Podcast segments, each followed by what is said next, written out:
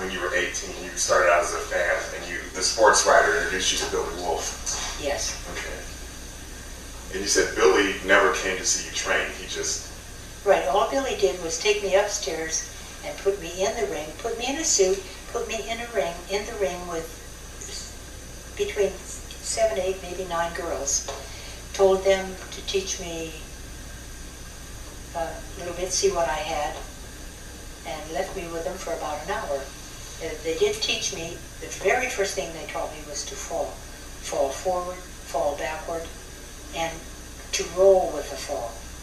If I'm fall, if I'm pushed to fall forward and I see that I'm going to fall on my head, tuck my head in and roll with it. Those were things that they taught me. But they beat me up in the process because they made sure that I did fall and that I fell legitimately.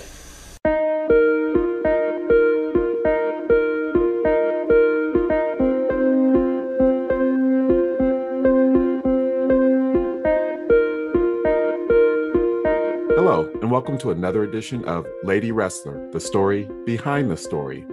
This podcast gives you insights into the issues explored in the documentary Lady Wrestler, the amazing untold story of African American women in the ring.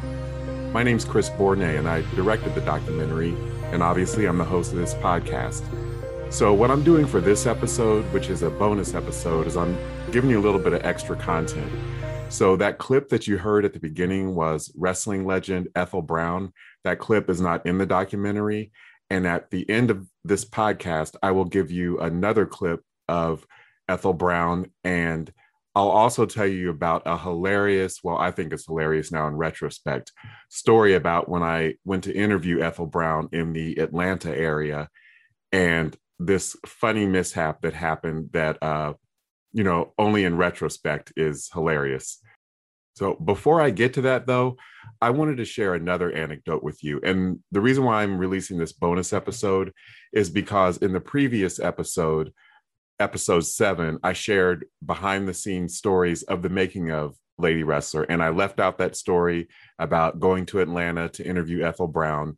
And there's another story that I didn't share in that episode that I would like to share now.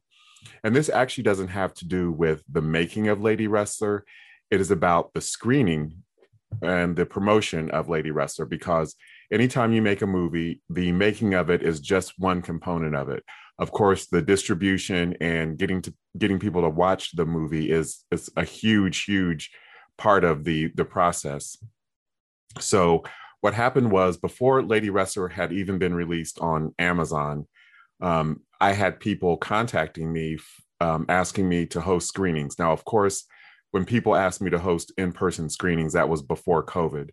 So I had successful screenings of Lady Wrestler in, in my hometown of Columbus, Ohio, at the Wexner Center for the Arts, which provided all the post production for the documentary. I just have to give them a huge shout out and, and mention them every time I can, especially my good friend Paul Hill, who did all the editing. Um, and sound mixing and I narrated the documentary. So he Paul actually recorded me in a sound booth at the Wexner Center for the Arts. So anyway, I had these two successful screenings in 2019 in New York. Big shout out to Warrington Hudlin, who um, invited me to screen at the Museum of the Moving Image in New York, as well as another successful screening later in 2019 in Philadelphia. And actually, the plan was to have screenings all over the world, um, you know, because people as far away as, you know, Europe were contacting me about the documentary and about this, what I think is a fascinating chapter of history. You know, does not have anything to do with me per se. It's it's it's the subject matter, which I understand is really interesting. The fact that these African American women who were superstar wrestlers back in the day unfortunately faded into obscurity. And I'm glad their story is now getting out there. In December of 2019, I had a screening in a Midwestern city that's close to Columbus. And I don't want to say what city it is because I don't want to, you know, throw shade at any of the wrestling fans in this particular city. But no one showed up at this screening. I mean, New York is, you know, like eight or nine hours away from Columbus.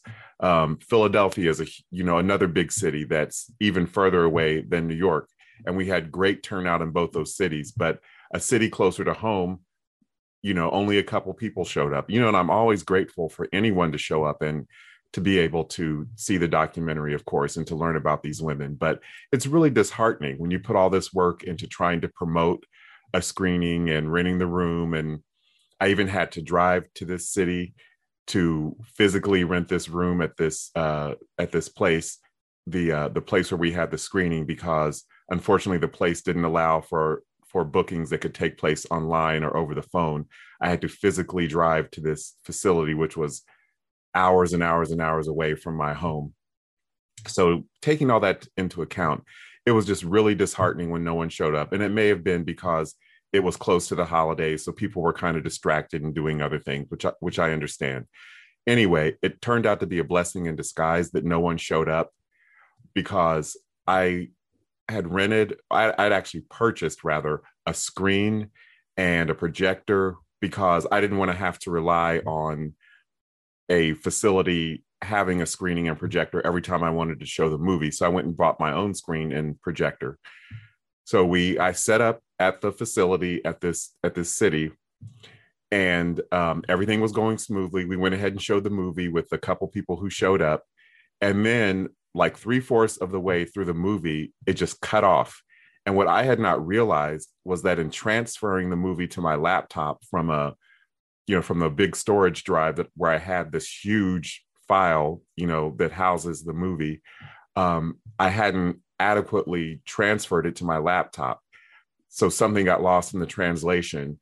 And luckily, the two people who were at the screening were really cool. And they said they wanted to learn more about the documentary and, you know, to let them know when the when the full length version was available for them to to buy or or rent or so they could see the whole movie. Thank God I didn't have a whole huge auditorium or screening room full of people because that would have been hugely embarrassing and a really poor reflection, you know, on me. So sometimes when things seem like they're not working out, actually sometimes there is a silver lining.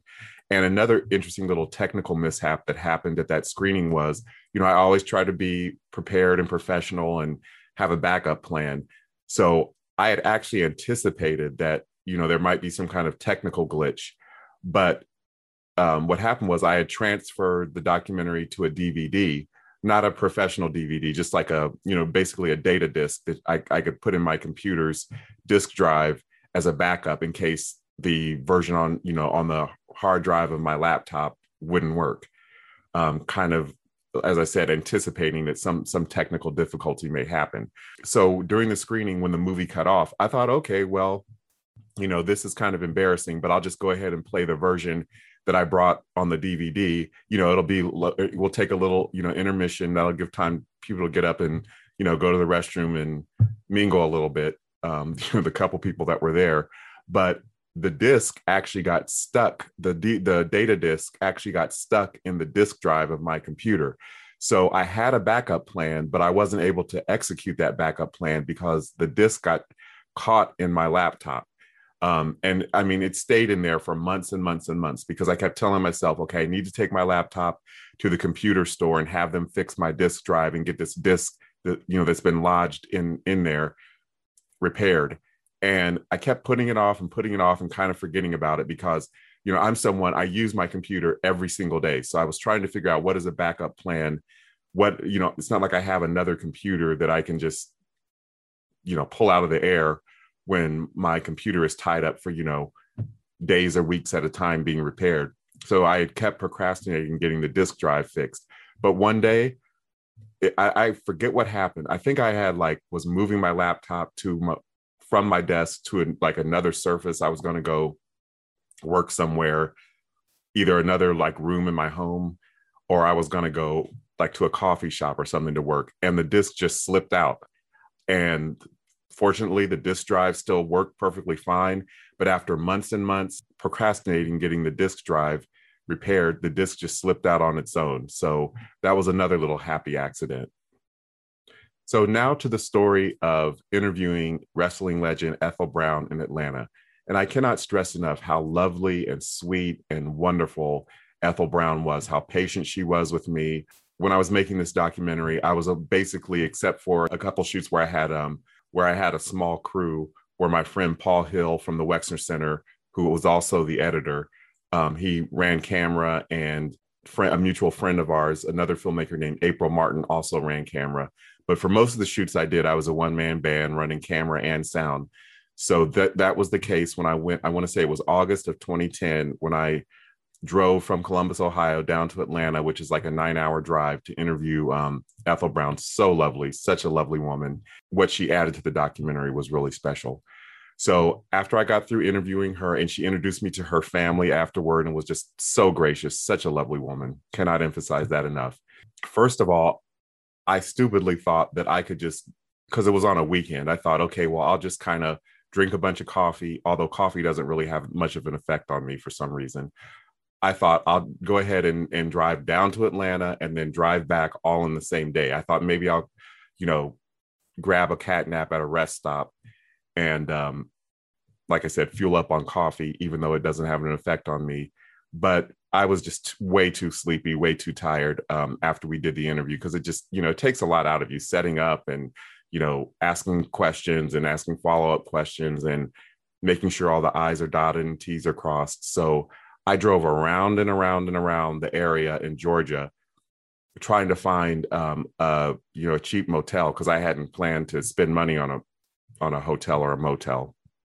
And somehow I almost got lost on this like back road in Georgia. It looked like it literally looked like something out of the Dukes of Hazzard. I mean, it was like just country roads.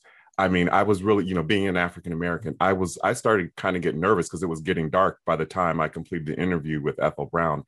I kind of started to get nervous, like, oh my God, I've stumbled into like, you know, excuse this term, redneck country and you know something bad could happen to me if i get caught out here in the middle of nowhere at night. You know who knows what could happen a black man by himself even in, even in the 21st century you know? We still have major problems with race obviously but all turned out well for the most part i found this cheap little motel and when i say cheap it was really cheap so i went to this i went to my room and was ready to just pass out as soon as i got my key and to my room and stuff being august it was really humid, really hot, and I tr- I tried to find an air conditioner.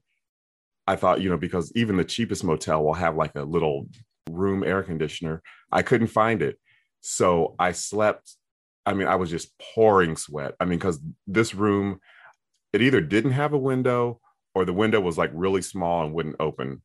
I, I, can't imagine it didn't have a window. It must have just had a, a, really small window that was like hard to open. I mean, I sweated and sweated, and I'm normally a sound sleeper, especially when I'm tired.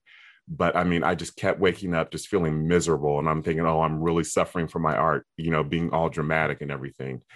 And so then the next morning, you know, I'm tired because I haven't really slept that well. And then as I'm leaving the uh, motel room, I noticed there's a room air conditioner mounted like somewhere that was like really inconspicuous that I had totally missed. And I don't know why I just didn't go to the front desk and say, hey, you know, I'm really burning up.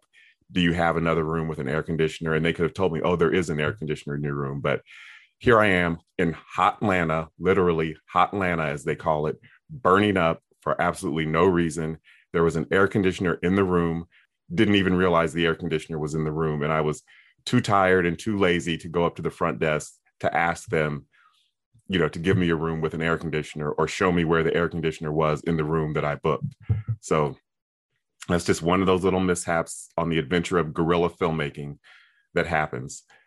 But I wanted to leave you with another clip from the interview with Ethel Brown, another previously unreleased clip that you cannot see in the documentary, just to give you a little bonus in this episode. And we will be back next week with the next official episode exploring why my hometown of Columbus, Ohio, became the birthplace of the golden age of women's wrestling. How Billy Wolfe, the notorious wrestling promoter, ended up settling in Columbus with his wife, the first world women's wrestling champion, Mildred Burke, and how African American women, like those whom I interviewed in the documentary, Ethel Johnson and Ramona Isbell, and Ethel's sisters, Babs Wingo and Marva Scott, they were Columbus natives and how they ended up joining Billy Wolfe's organization. So we'll explore that in the next episode.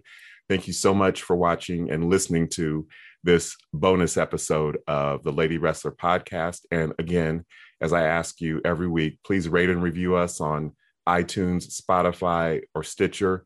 If you're watching this on YouTube, please subscribe if you haven't already and give us a thumbs up because all these things, leaving a review, subscribing, you know, leaving a thumbs up on YouTube for the video, liking the video, it helps more people to discover the podcast and for more people to, to find out about these fabulous, amazing, trailblazing women, which of course is the whole goal of the documentary in the first place. Thanks so much, and we'll catch you next week with the next regular episode. Take care. If I couldn't just stand up and fall forward, they would give me a push, or they would grab my arm and throw me. Uh, anyway, I had about an hour of that, and then uh, they called it quits. They quit for the evening, so I got dressed and I went home.